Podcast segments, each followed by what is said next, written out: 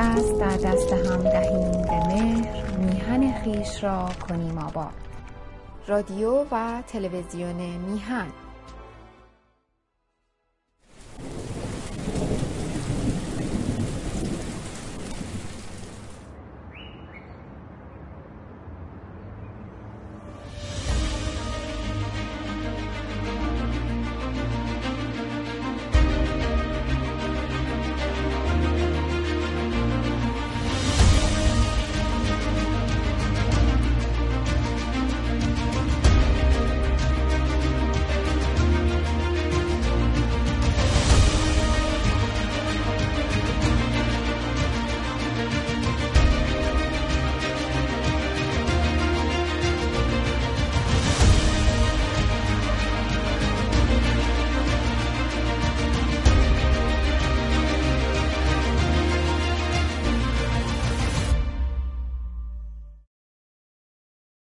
درود بر شما.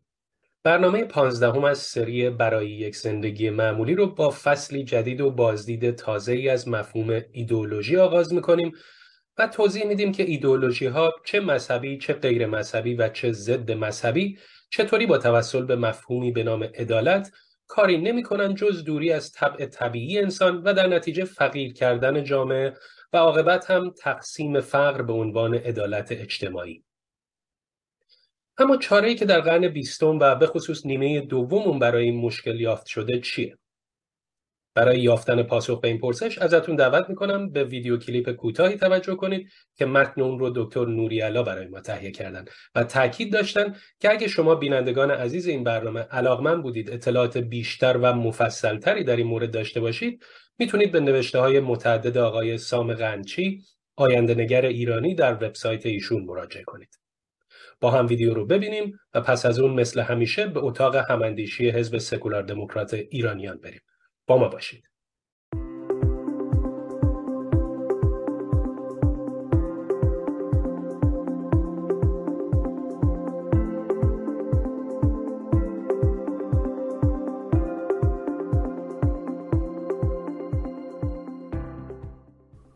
در اسطوره ها اومده قدیما پادشاه خودکامه ای بود که قد خودش و قد طبیعی انسان می‌دونست و یه نیمکت به قد خودش ساخته بود و دستور داده بود که ماموراش آدما رو توی میدون شهر روی این نیمکت بخوابونن و هر کس قدش بیشتر از درازای نیمکت بود مقدار اضافه بدنش رو اره کنن و هر کسی هم که کوتاهتر بود اون اونقدر بکشن تا اندازه نیمکت بشه.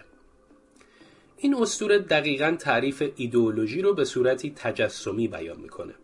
ایدئولوژی ها مجموعه های سرهمبندی شده ایدههایی هستند که با واقعیت طبیعت آدمی و جامعه سر و کار ندارن و در تلاشن تا این طبیعت رو به شکل ایده های خودشون تغییر بدن. ایدئولوژی ها می‌تونن مذهبی یا غیر مذهبی و یا حتی ضد مذهبی باشن اما در هر سه حالت حکم می‌کنن که آدمیان متکثر و گوناگون رو با تحمیل اطاعت از احکام و ارزش خودشون متحد شکل کنن اوج این یکسانسازی رو در متحدل شکل کردن لباس و هجاب و چادر و مقنعه و آرایش مو و مراسم و تشریفات و نحوه رفتار و کردار و گفتار آدمیان ایدئولوژی زده میشه به خوبی دید. ایدئولوژی ها به نیمکتی که باهاش آدما رو اندازه گیری می‌کنن میگن عدالت و مدعی این هستن که جوامع دچار بیعدالتی هستن. همون بیعدالتی که تفاوت و نابرابری و تبعیض از اون ناشی میشه به همین دلیل هم احکامی رو وضع کردن تا این وضعیت رو تصحیح کنن. شاید اساسی ترین و غیر طبیعی ترین مشکل ایجاد شده به وسیله ایدولوژی ها هم در همین کوشش برای مساوی کردن و برابر ساختن آدما در جامعه با نام پرتمطراق رفع نابرابری برمیگرده. در ایدولوژی های مذهبی این یکسانسازی ابتدا به اندیشه، باور و عمل افراد برمیگرده و در ایدولوژی های غیر مذهبی یا ضد مذهبی بیشتر کوشش متوجه همسانسازی اقتصادی و امکاناتی مثل شغل و مسکنه. ایدئولوژی های مذهبی به امت یکتا پرست و یکتا رفتار کار دارن و ایدئولوژی های نوع دیگه تا حد تعیین مشخصات ژنتیک آدم ها هم پیش میرن. اما اگه با عینک واقع بینی نگاه کنیم می‌بینیم که هیچ آدمی نه دقیقا شبیه دیگری فکر می‌کنه و سخن میگه و نه مشخصات فیزیکی شبیه دیگریه. طبیعت آدما رو از هم متفاوت می‌کنه و در عین حال پدیده هایی رو در آدما به ودیعه می‌ذاره که به مجموعه قرایزش مربوط میشه. ما آدما هممون گرسنه میشیم هممون احتیاج به امنیت داریم و با پیشرفت جامعه هممون محتاج آموزش و کسب مهارت و داشتن شغل و تشکیل خانواده و دسترسی به خدمات بهداشتی هستیم. اما از لحاظ توان جسمی و فکری و عملی با هم متفاوتیم. بعضیا تیسوشترن بعضیا در کاربرد مطالب انتظایی از بقیه قوی ترن بعضیا مکارتر و هیلگرترن این تفاوت ها باعث میشه که میزان دسترسی آدما به شهوت و قدرت و ثروت با همدیگه یکسان نباشه. در آفرینش این نابرابری ها ساختار فیزیکی، مغزی، غریزی و نابرابر انسان ها تأثیر گذاره و جامعه هم بر اساس همین تفاوت هاست که صاحب طبقات مختلف از لحاظ اقتصادی، اجتماعی، سیاسی و غیره میشه. به این ترتیب برای اینکه هم از جامعه محافظت بشه و هم از فرد ضروریه که سپری محافظتی در جامعه به وجود بیاد که افراد جامعه رو از تعرض به هم در امان نگه داره. در اینجاست که مفهوم عدالت و عدالت خواهی به معنای زدودن تفاوتها و رسیدن به برابری به عنوان مهمترین وسیله پیشبرد کار ایدئولوژی ها مطرح میشه. ایدئولوژی ها با اینکه معصومانه و انسان دوستانه به نظر میان اما در واقع برای مبارزه با تفاوت های طبیعی بین افراد و جوامع شکل می‌گیرن و حاصلشون حاصل همون نیمکت اسطوره‌ایه که گفتیم. اما به خصوص با ورود انسان به قرن بیستم و آزمودن ایدئولوژی های فاشیستی، نازیستی، کمونیستی و سپس اسلامیستی معلوم شد که جامعه‌ای که دچار ایدئولوژی زدگی شده جامعه غیر طبیعی، غیر معمولی و غیر انسانیه. ایدئولوژی به نام برابری فقر رو تقسیم می‌کنه و از انسان طبیعی انسان غیر طبیعی می‌سازه و جامعه معمولی رو به جامعه غیر معمولی تبدیل می‌کنه. در دو سه قرن اخیر انسان طعم گزنده و مسموم تسلط ایدولوژی بر جامعه رو چشیده و در قرن جدید که کمی بیش از دو دهه از عمرش گذشته به راه های برای رسیدن به طبیعت متکثر خود و جامعهش رسیده. انسان جوامع معمولی یا همون جوامعی که دچار ایدئولوژی نشدن برای دستیابی به عدالت به حل مسئله امکان دسترسی پرداخته. نبودن امکان دسترسی عمومی به هر چیز جامعه رو دچار تبعیض می‌کنه. فرق طلا با هوا در چیه؟ در اینه که همگان نفس می‌کشند و به هوا دسترسی دارن. اما عده معدودی در جامعه به طلا دسترسی پیدا می‌کنن و اونو از آن خودشون می‌کنن. بر اساس این درک تازه است که متفکران نیمه دوم قرن گذشته و نیمه اول قرن کنونی دریافتند که به جای عدالت باید در جستجوی کلید دیگه‌ای برای حل مشکلات بود و اونا این کلید رو در فراوانی یافتند. کسی بر سر هوا با کسی نمی جنگه و هر کس به اندازه حجم سینه خودش از هوا برخورداره. اگه طلا هم مثل هوا در دسترس همگان باشه دیگه نمی‌تونه منشأ تفاوت و تبعیض بشه. فراوان کردن تولیدات در یک جامعه مدرن در راستای گسترده کردن امکان دسترسی خیلی کاراتر از هر کوششی برای رسیدن به عدالت یا همون رفع نابرابریه. جامعه که برای یکسان شدن به اتومبیل ایمن دسترسی نداره و فقط معدودی از صاحبان قدرت غرق در فساد می‌تونن دارای اتومبیل ایمن باشن بسیار بدبختتر، پژمردهتر و غیر انسانیتر از جامعه که در اون از طریق تولید فراوان اتومبیل با قیمتهای مختلف امکان دسترسی به اتومبیل برای همه ممکن شده. سیستم ایدولوژیک کارش اینه که برای استقرار برابری به تقسیم فقر بپردازه و سیستم غیر ایدولوژیک اگه بتونه به فراوانی در تولید مایحتاج مردم برسه یه جامعه مرفه می‌سازه و تازه همین تلاش برای فراوانی تولید خودش مشوقی برای رقابت هم هست. در حالی که توزیع عادلانه فقر کشنده رقابت به حساب میاد. نتیجه که میشه از این بحث گرفت اینه که وقتی یه گروه یا یه دسته یا یه حزب روبروی شما میسته و رأی و گزینش شما رو طلب می‌کنه شما می‌تونید با مطالعه فلسفه کارشون و نقشه هایی که برای آینده جامعه دارن قضاوت و تصمیم گیری کنید و ببینید که آیا برنامه هاشون برای اشاعه عدالت از طریق تقسیم فقر قابل اجراست یا از راه ایجاد فراوانی و بالا بردن سطح دسترسی برای همگان.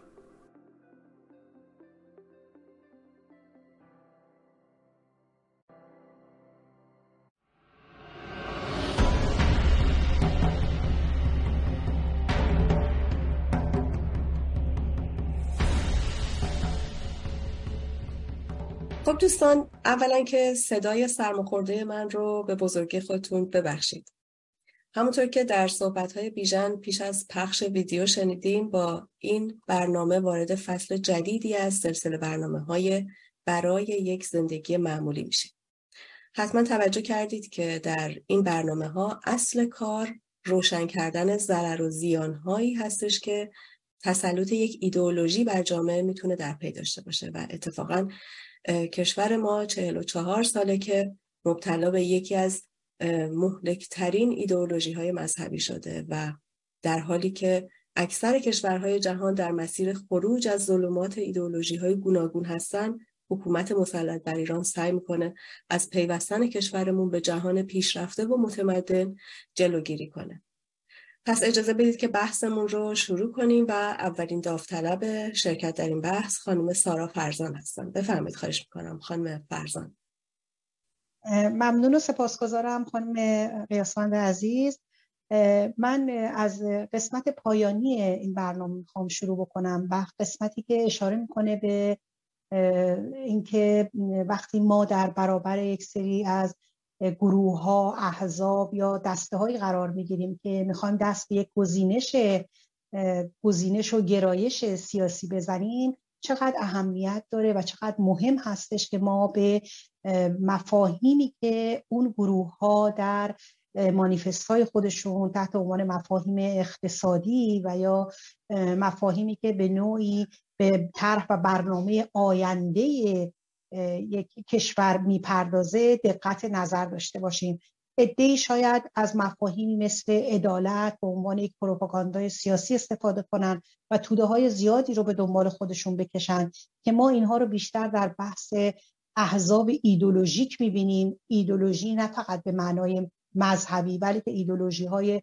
مذهبی و غیر مذهبی با هم و گروهی نه تلاش می‌کنن که گروهی نه برعکس تلاش می‌کنن تا با ارائه طرح و برنامه در حوزه اقتصاد مردم نوید یک زندگی معمولی با رفاه نسبی و یا یک دولت رفاه رو به مخاطبین خودشون بدن. حالا اینجا سوال اینجاست واقعا کدام یک عدالت یا فراوانی و رفاه؟ مسئله کدومه؟ کدوم یک می‌تونه ما رو برسونه به اون جامعه ای که در اون ما یک زندگی معمولی رو احساس بکنیم. اینجا میریم به سراغ دو مفهوم ایدولوژی و حاکمیت ها و برنامه هایی که دولت هایی برای ایجاد رفاه و فراوانی دارن. کلمه فراوانی رو که ما اینجا احساس استفاده می‌کنیم در واقع هدفمون این هستش که بگیم فراوانی در حوزه های مختلفی که به نوعی دسترسی آزاد همه اقشار مردم رو به امکانات ایجاد می‌کنه. همه گروه های مختلف جامعه در اثر اون فراوانی که در جامعه در سطح تولید در همه ابعاد وجود داره این دسترسی چقدر راحت می‌تونه در این حکومت ها و این دولت ها به دست بیاد. و برعکس چطور یک جامعه ای که به نوعی تاکید بر ایدولوژی می‌کنه. در واقع جوامع ایدولوژی چه مذهبی و غیر مذهبی سعی در یکسانسازی مردم دارن و بنابراین تلاش می‌کنن که همه مردم رو با خطکشی به اسم دین و مذهب سایز بزنن اندازه بگیرن و تولید طبقه اجتماعی می‌کنن. در جامعه ایدولوژی زده و در یک جامعه ایدولوژیک حاکمیت تلاش می‌کنه با توجه علا رقم این که شعارهای عدالت رو میده و تلاش می‌کنه که بگه من دنبال اینم که عدالت ایجاد بکنم این مفهوم رو در تضاد خودش به کار می‌بره و به نوعی ما می‌بینیم با ایجاد یک سانسازی به نوعی دست به توسعه فقر در جامعه می‌زنه. در واقع عدالت در مفهوم یک حاکمیت ایدولوژیک عدالت در تقسیم فقر هست. چرا که افراد و آدم ها در یک جامعه ایدولوژیک تلاش میشه که یکسان یکسان سازی بشن سریکاری بشن. مثل یک کارخونه میمونه که همه باید به صورت یکسان از اون خارج بشن و شبیه هم بیان بیرون. این گونه جوامع است که تفاوت‌های فردی توش معنا نداره تکسر معنا نداره و دولت تلاش کنه همه افراد رو در یک حد اقلهایی نگه داره و اینکه بخواد مردم رو با توجه به اینکه چقدر به اون ایدولوژی نزدیک هستن تعریف بکنه. بنابراین اینجا ما می‌بینیم که مفهوم اصلی در جوام در حاکمیت های ایدولوژی چه مذهبی و غیر مذهبی در حوزه عدالت کاملا برعکس توسعه فقر رو داره تقسیم فقر رو داره چرا که هویت افراد نادیده گرفته میشه. چرا که ایدولوژی میاد تا فرد رو در جامعه حل بکنه و فردیت رو نابود می‌کنه. و اینجاست که ما می‌بینیم که در عکس این جوامعی که در حاکمیت تعریف و طرح و برنامه های خودشون احزاب و تشکل هایی که در طرح و برنامه هاشون به مفاهیمی مثل دولت رفاه می‌پردازند به رفاه توسعه رفاه نسبی در جامعه اشاره می‌کنن تلاششون برای این هستش که ضمن این که ضمن این که در واقع بخش توسعه بخش توسعه رفاه در بخش عمومی رو تحقق ببخشن. به بخش خصوصی به عنوان تحقق خلاقیت ها و اون تفاوت های فردی هم توجه می‌کنن به عنوان مثال در کشور در یک کشور مدرن که یک دموکراسی سکولار برش حاکمیت داره مثل کشورهای حوزه اسکاندیناوی ما این رو داریم می‌بینیم که چگونه بحث دولت رفاه میاد در بحث های قانون اساسی قرار می‌گیره و چگونه دولت تلاش می‌کنه که در حوزه دولت رفاه مردم رو به اون سطح از رفاه نسبی برسونه. اینجاست که میاد با فراوانی در تولید و ایجاد دسترسی های فراوان برای همه مردم در همه حوزه ها یک جور در واقع رفاهی رو ایجاد بکنه. شاید بتونیم بگیم که اون عدالتی که ایدولوژی به دنبالش هست در یک جامعه ای که غیر ایدولوژیک هست در یک جامعه ای که سکولار هست تحت عنوان دولت رفاه خیلی بهتر تحقق پیدا می‌کنه و برعکس اون چیزی رو که پروپاگاندای حاکمیت ایدولوژی به دنبالش هست تحت عنوان عدالت با تقسیم فقر معنا میشه. سپاسگزارم. سپاسگزارم. خانم شبنم بدری بفرمایید خواهش می‌کنم. مرسی خانم قیاسمن خسته نباشید. من خواستم اول به طور خیلی مختصر یه آماری رو ارائه بدم از میزان آزادی های اقتصادی و شاخص آزادی های اقتصادی.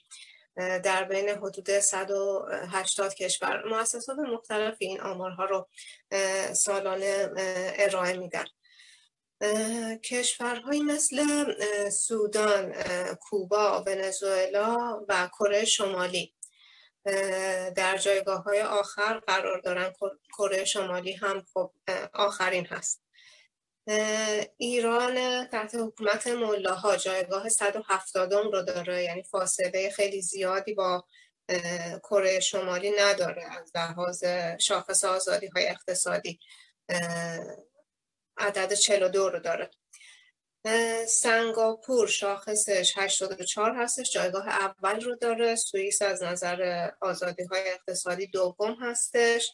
کشورهای اسکاندیناوی جایگاه های نهم تا چهاردهم رو دارن آلمان 16 هم آمریکا 25 خب یه لیست طولانی 180 تا کشوری هستش.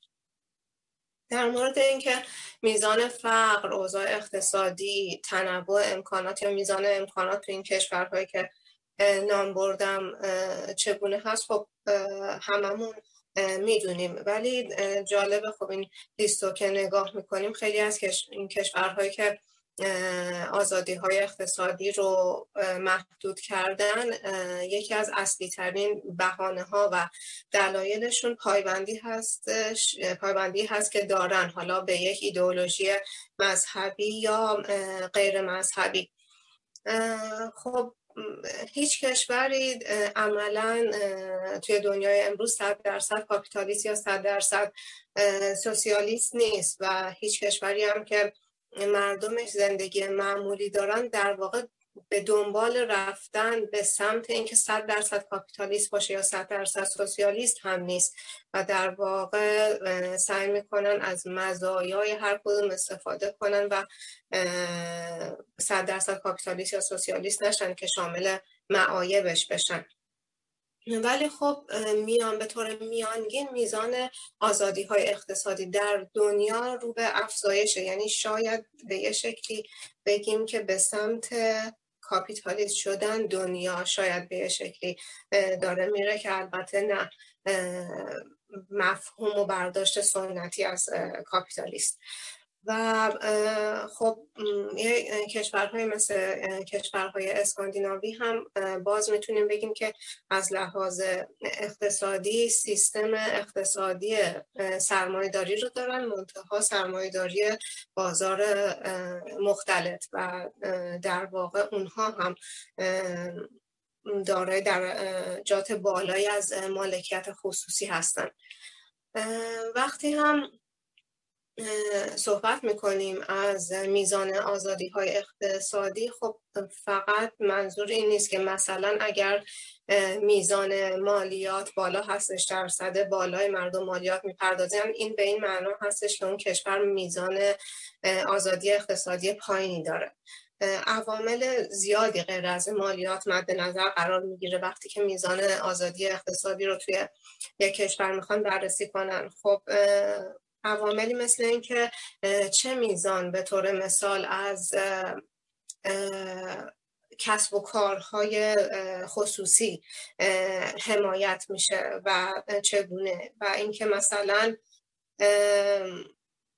چه امکاناتی بهشون میدن یا اینکه ارزش ارز چه میزان پایدار هستش و کلا اوضاع اقتصادی و چقدر اوضاع اقتصادی پایدار مردم رو ترغیب می‌کنه و سرمایه‌دارها رو که برنامه های اقتصادی بلند مدت داشته باشن و عملا هم بتونن اون برنامه های اقتصادی بلند مدت رو پیاده کنن یا اینکه عملا و آزادانه چقدر می‌تونن با کشورهای دیگه تجارت داشته باشن. یعنی تمام اینها لحاظ میشه وقتی که میزان آزادی های اقتصادی قرار سنجیده بشه.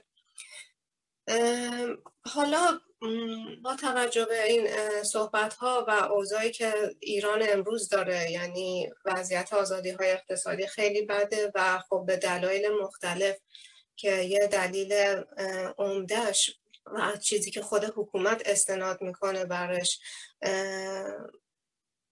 ایدئولوژیشون هستش. یعنی از روز اولی که اومدن ادعا کردن که ما در واقع می‌خوایم که مشکلات ایران و مردم رو حل کنیم و نه تنها مشکلات دنیاشون رو همینطور آخرتشون رو هم بسازیم و به دنبال برقراری حکومت عدل علی هستیم.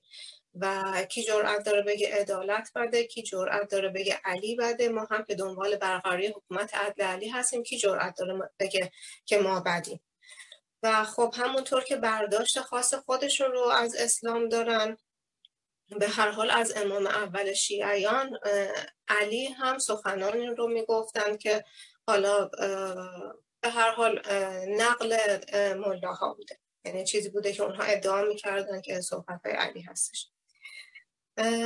و خب یکی از صحبت هایی که خیلی مطرح می‌کردن این بود که علی گفته که کسی را ندیدم که مال و ثروتی داشته باشد مگر در کنار آن حقی پایمال نشده باشد. به این صحبت استناد می‌کردن و شروع می‌کردن به مصادره اموال افراد ثروتمند و دولتی کردن اونها. و دولت هم کی بود؟ خب خودشون. یعنی بعد از یه مدتی در واقع اینها تبدیل شدن ملاها و سپاهی ها و خانواده هاشون و طرفدارانشون به افراد ثروتمند جامعه. وقتی که به این نقطه رسیدن و خب نتونستن دیگه این قابل پنهان شدن نبود. که ثروتمندان جامعه الان کیا هستن اون موقع گفتن نه. این صحبتی که نقل کردن از علی این رو بیشتر کمونیست ها بهش دامن می‌زدن اون موقع. و فقها هم حتی اون موقع چنین صحبت رو مطرح نمی‌کردن و این سند محکمی نداره و باز هم اوایل انقلاب اینها نقل می‌کردن که پیامبر اسلام گفته که ارمغان مومن در این جهان فقر. بعد اومدن بعد چند سال که دیگه خودشون جز ثروتمندای جامعه بودن و مردم جز فقرا گفتن نه منظور از فقر این نبوده چیز دیگه ای بوده. بعد مردم خب دیگه می‌دیدن که وقتی که به یه ایدئولوژی استناد میشه و برداشت خودشون رو مثلا از اسلام میارن تبدیل می‌کنن به قوانین از جمله قوانین اقتصادی چه بلایی ممکنه سرشون بیاد. می‌دیدن خب نه امکاناتی وجود داره چه از لحاظ فراوانی چه تنوع امکانات نه کسب و کارهاشون رونق داره نه آزادانه می‌تونن با کشورهای دیگه معامله داشته باشن و عملا اون حکومت عدل علی که ازش صحبت می‌کردن باعث شد که ملاها سپاهی ها خانوادهشون طرفدارانشون ثروتمندتر بشن روز به روز بیشتر و مردم روز به روز فقیرتر بشن. و خب الان مردم حقیقت رو در مورد اینکه چه اتفاقی ممکنه بیفته بعد از چهل و چهار سال حکومت ایدئولوژیک اسلام این رو فهمیدن و متوجه شدن و دارن می‌بینن. ولی شگفت آور اونه که بعد از این جهنمی که مردم 44 سال توش بودن یه عده از مخالفای همین حکومت دارن دو مرتبه وعده یه حکومت ایدئولوژیک حالا این بار غیر مذهبی رو میدن برای خلاص شدن مردم از این جهنم. یعنی در واقع می‌خوان یه جهنم دیگه درست کنن. یعنی یک عده از مخالفای حکومت متاسفانه این رو ادعا می‌کنن که حالا اگر ما بیایم ایدئولوژی مثلا کمونیست رو حاکم کنیم بر جامعه این مشکلاتی که به وجود اومده بر به خاطر عمدتا ایدئولوژیک بودن حکومت و در واقع مذهبی بودن حکومت از بین میره.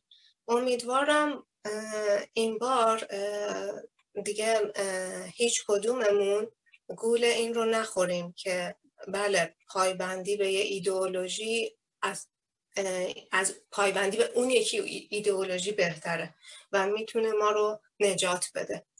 گذارم خانم سارا فرزان واکنشی دارید به صحبت خانم بدری؟ فقط اون قسمتی که ایشون اشاره به کشورهای اسکاندیناوی کردن می‌خواستم یک اشاره به این بکنم که در کشورهایی که اقتصاد یعنی تفکر اقتصادی سوسیال لیبرال حاکمه که بیشترم در کشورهای حوزه اسکاندیناوی ما می‌بینیم می‌بینیم که بخش بخش خصوصی که می‌خواد تولید ثروت بکنه نیز به نوعی در نظارت و کنترل دولت هست. و در واقع سوسیالیسم میاد با حمایت از بخش تولید جلوی لیبرالیسم رو که خصوص در واقع گروه سرمایه داری که می‌خوان تولید ثروت انبوه بکنن و با ایجاد یک سری قوانینی می‌گیره و با ایجاد بستن مالیات هایی که بر این گروه در واقع سرمایه دار ایجاد می‌کنه به نوعی می‌تونه حمایت بکنه از طبقه متوسط جامعه.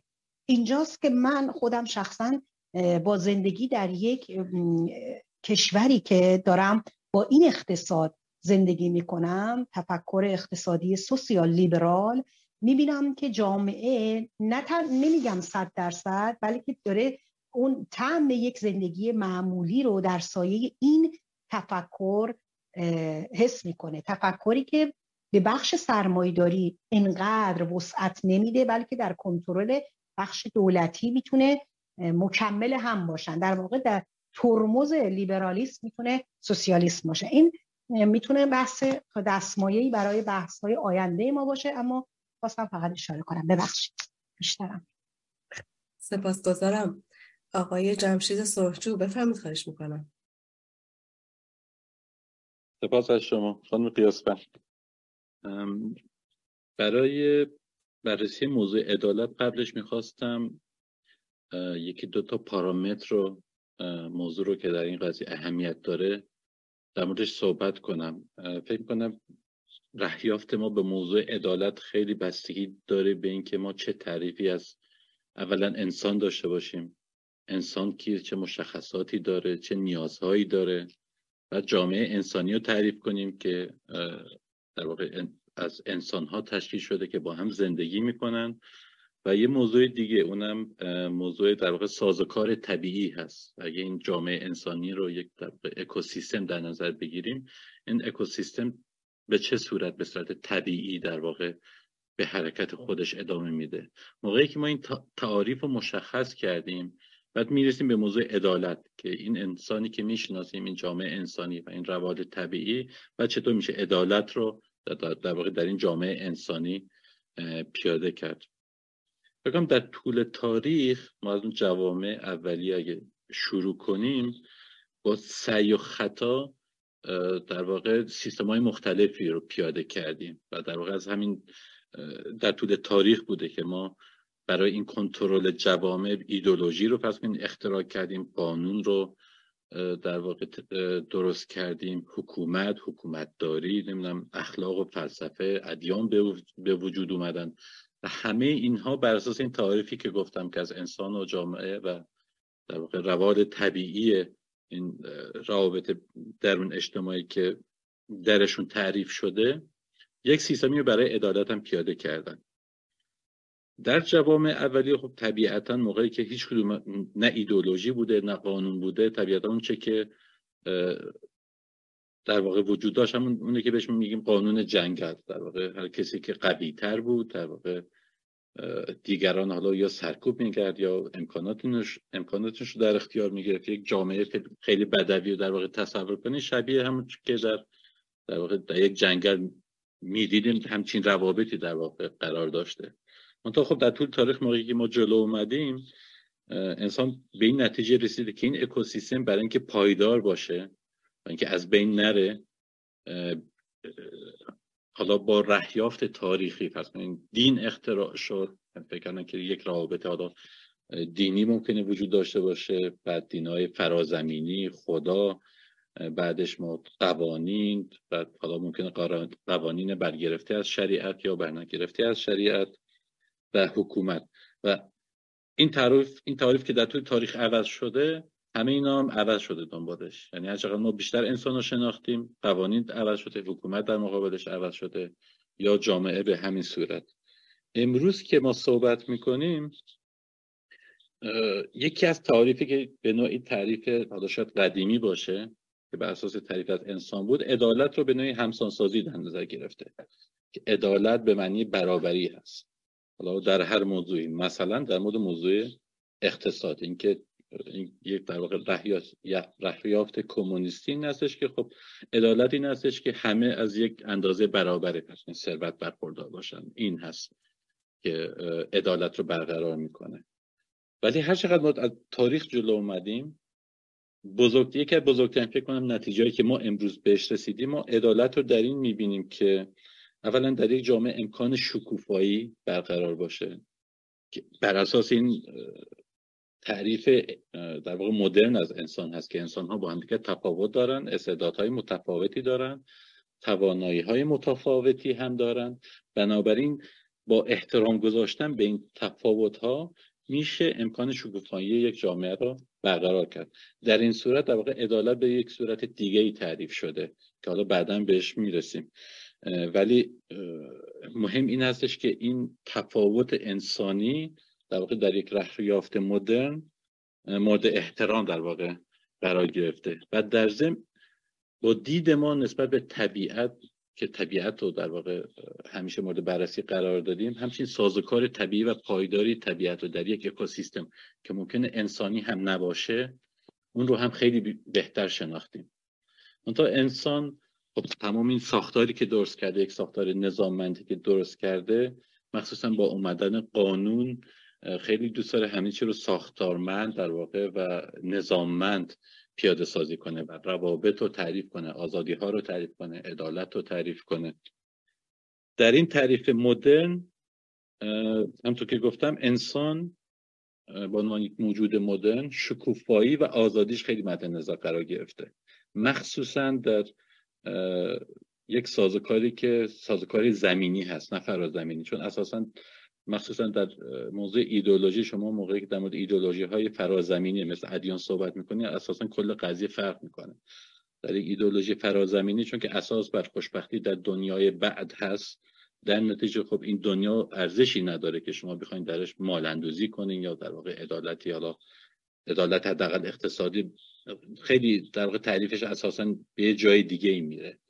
ولی در مثالی که دکتر زدن در مورد ایدولوژی زمینی هم مثال میز که در ویدیو بهش اشاره شده این همسانسازی انسان ها در, در, در واقع در حکمرانی ایدئولوژیک وجود داره. در یه حکمرانی مدرن که شکوفای آزادی در واقع اصل اساسی است فکر می‌کنم الان عدالت یکی از مسائلی که درش پایه قرار داده شده مسئله استاندارد هست. استاندارد یعنی به معنی به معنی مینیموم شرایطی که فرض کنید هر فردی در اجتماع میبایستی ازش برخوردار باشه.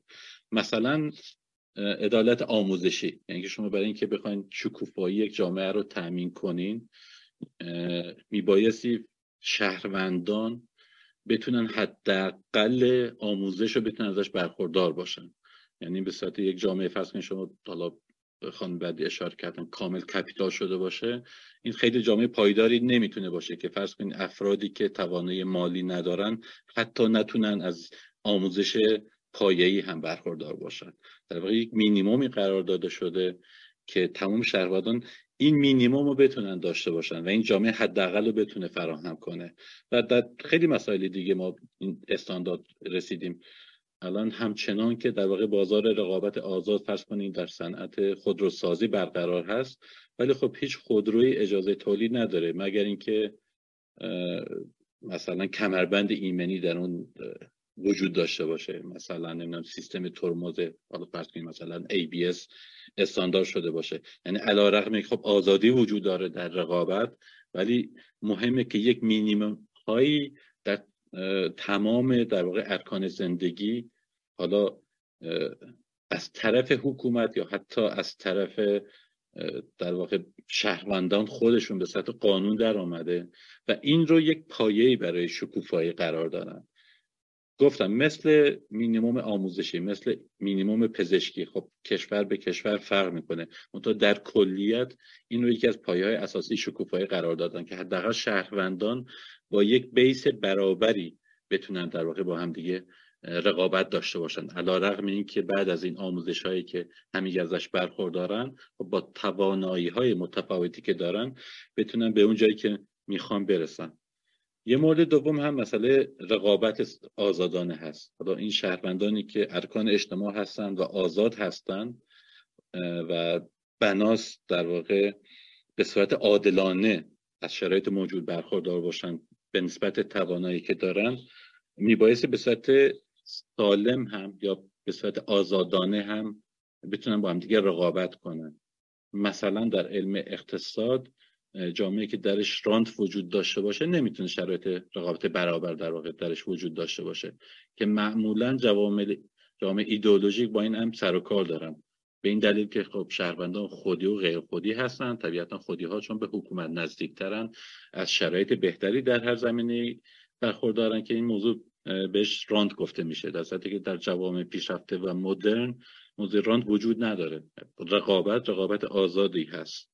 یکی دیگه از مسائلی که در موضوع فراهم کردن امکان شکوفایی اهمیت داری این هستش که اگرچه بناس حکومت دخالت حد اقلی داشته باشه برای اینکه احترام داره به آزادی. برای اینکه احترام داره به آزادی و در نتیجه دخالت حکومت در کار شهروندان خب میبایستی حداقل باشه. اما برای اینکه این جامعه پایدار باشه همچنان که به صورت طبیعی حرکت می‌کنه معمولا حکومت ها سعی دارن که بالانس این اکوسیستم زمانی که به نظر میاد داره به هم می‌خوره با وضع قوانین جدید اونو به یک بالانس پایدار برسونن. مثلا زمانی که یک گسل بزرگ بین فرض کنیم افرادی بدون استطاعت یا افراد در واقع ثروتمند جامعه خیلی خیلی گپ بزرگی باشه بعد اون موقع مثلا سیستم مالیات ها رو به نوعی دستکاری می‌کنن که شهروندانی که در طبقه پایین قرار دارن بتونن خودشونو برسونن. یا موقعی که محرومیت در کشور فرض کنیم معمولا تمام کشورها به نوع این این وضع برقرار هست. به صورت طبیعی یه شهرهای یه مناطقی خیلی خیلی جمعیت بهشون مهاجرت می‌کنه. از ثروت ثروت خیلی زیادی اونجا تجمع پیدا می‌کنه. شغل اونجا بیشتر هست درآمد بیشتر هست. به صورت طبیعی اتفاق میفته ولی می‌بینیم که فرض کنید یه جاهای دیگه کشور نه. خیلی خیلی فرض کنید از محرومیت رنج می‌بره. به دلیل اینکه یک سیستم طبیعی خب همه به جای بهتر مهاجرت می‌کنن. اون حکومت میاد نه دخالت می‌کنه. پس که امکانات تو تو مناطق محروم بیشتر می‌کنه. بودجه بیشتری اختصاص میده. امکانات آموزشی رو بیشتر می‌کنه. منظورم این بود که در یک جامعه آزاد هم علیرغم اینکه در قانون اساسی آزادی ها در نظر گرفته شده علاوه که سیستم اقتصادی و حکمرانی بر اساس برابری هست باز هم حکومت هر چند وقت یک بار برای اینکه این بالانس این اکوسیستم به هم نخوره میبایستی دخالت کنه تا بتونه جامعه رو به اون حالت پایداری برسونه. من از این صحبت ها می‌خواستم یه نتیجه گیری خیلی خلاصه داشته باشم. اون این هستش که سیستمی که به آزادی شخصی اهمیت میده و بخواد این امکان شکوفایی رو فراهم کنه لاجرم به تو تا موضوع می‌رسه. اولینش موضوع سکولاریزم هست. یعنی که همه در واقع حاکمیت میبایستی بدون تبعیض با شهروندانش برخورد داشته باشه. و این گوناگونی کسرت پس کنید ایده کسرت طرز تفکر که به رسمیت بشناسه و تبعیض بین اونها وجود نداشته باشه این می‌رسیم به سکولاریسم. برای پاسخگویی حکومت و اینکه این پایداری که بین افراد متکثر وجود داره برقرار باشه و در حق در واقع حکمرانی خودشون دخالت داشته باشن میبایست یک سیستم دموکراتیک برقرار باشه.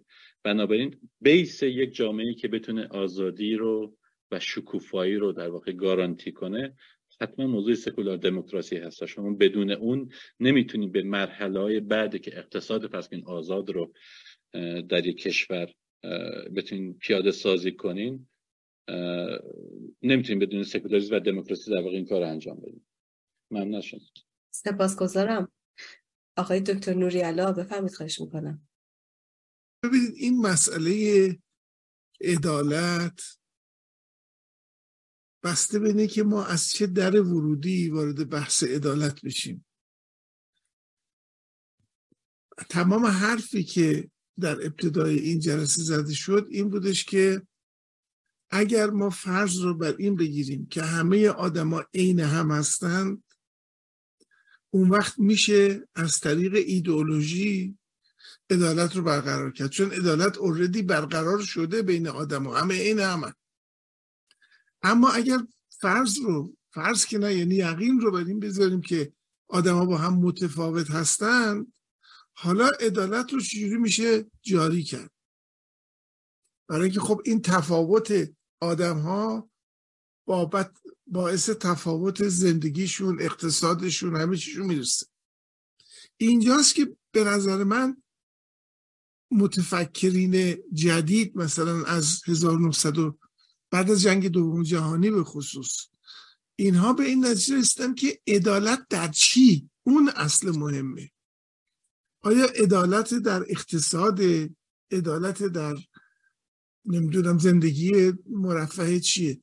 و به این نتیجه که تنها راهی که آدم بتونه به نوعی از عدالت برسه عدالت در دسترسیه. یعنی این محرومیت هستش که تفاوت ها رو ایجاد می‌کنه. اگه دسترسی وجود داشته باشه این تفاوت ها قابل تحمل هستن به خاطر اینکه آدما متفاوتن شیوه های مختلفی هم زندگی می‌کنن. و برای اینکه عدالت در دسترسی رو بتونن به وجود بیارن بودش که به فراوانی رسیدن. یعنی شما اگر یه چیز فراوان تولید بکنی همه بهش دسترسی خواهند داشت دیگه. می‌خوام بگم چجوری از مفهوم عدالت ایدئولوژیک به عدالت در دسترسی و در نتیجه فراوانی رسیده؟ سپاسگزارم. آقای شمسدین دارابی بفرمید خواهش می‌کنم. من خواستم آقای دکتر این موضوعی که فرمودن یکی از مشکلاتی که بچه های معلول توی ایران دارن عدم دسترسی هستش. یعنی این عدم دسترسی باعث شده تو تبعیض ایجاد بشه در سطح آموزش در سطح دسترسی به امکانات عمومی. یعنی من خودم وقتی می‌خواستم برم دانشگاه پله داشت و دو سه نفر منو بلند می‌کردن یا کول می‌کردن میبردن دانشگاه یا خجالت میکشیدم غیبت می‌کردم نمی‌رفتم یا به تن میخریدم دیگه. منظور این که این عدالتی که اونا نگاهشون هستش و همون سازمانی که سازمان بهزیستی یک نوع توضیح فقر و عدالت صدقه ای بود. فقط در این می‌دیدن که ما یه پولی به طرف بدیم که خدمت کردیم و داریم عدالت برقرار بکنیم. اما هیچ امکان دسترسی رو حتی محل کار هم که قبلا هم خدمتتون ارز کردم برقرار نمی‌کردن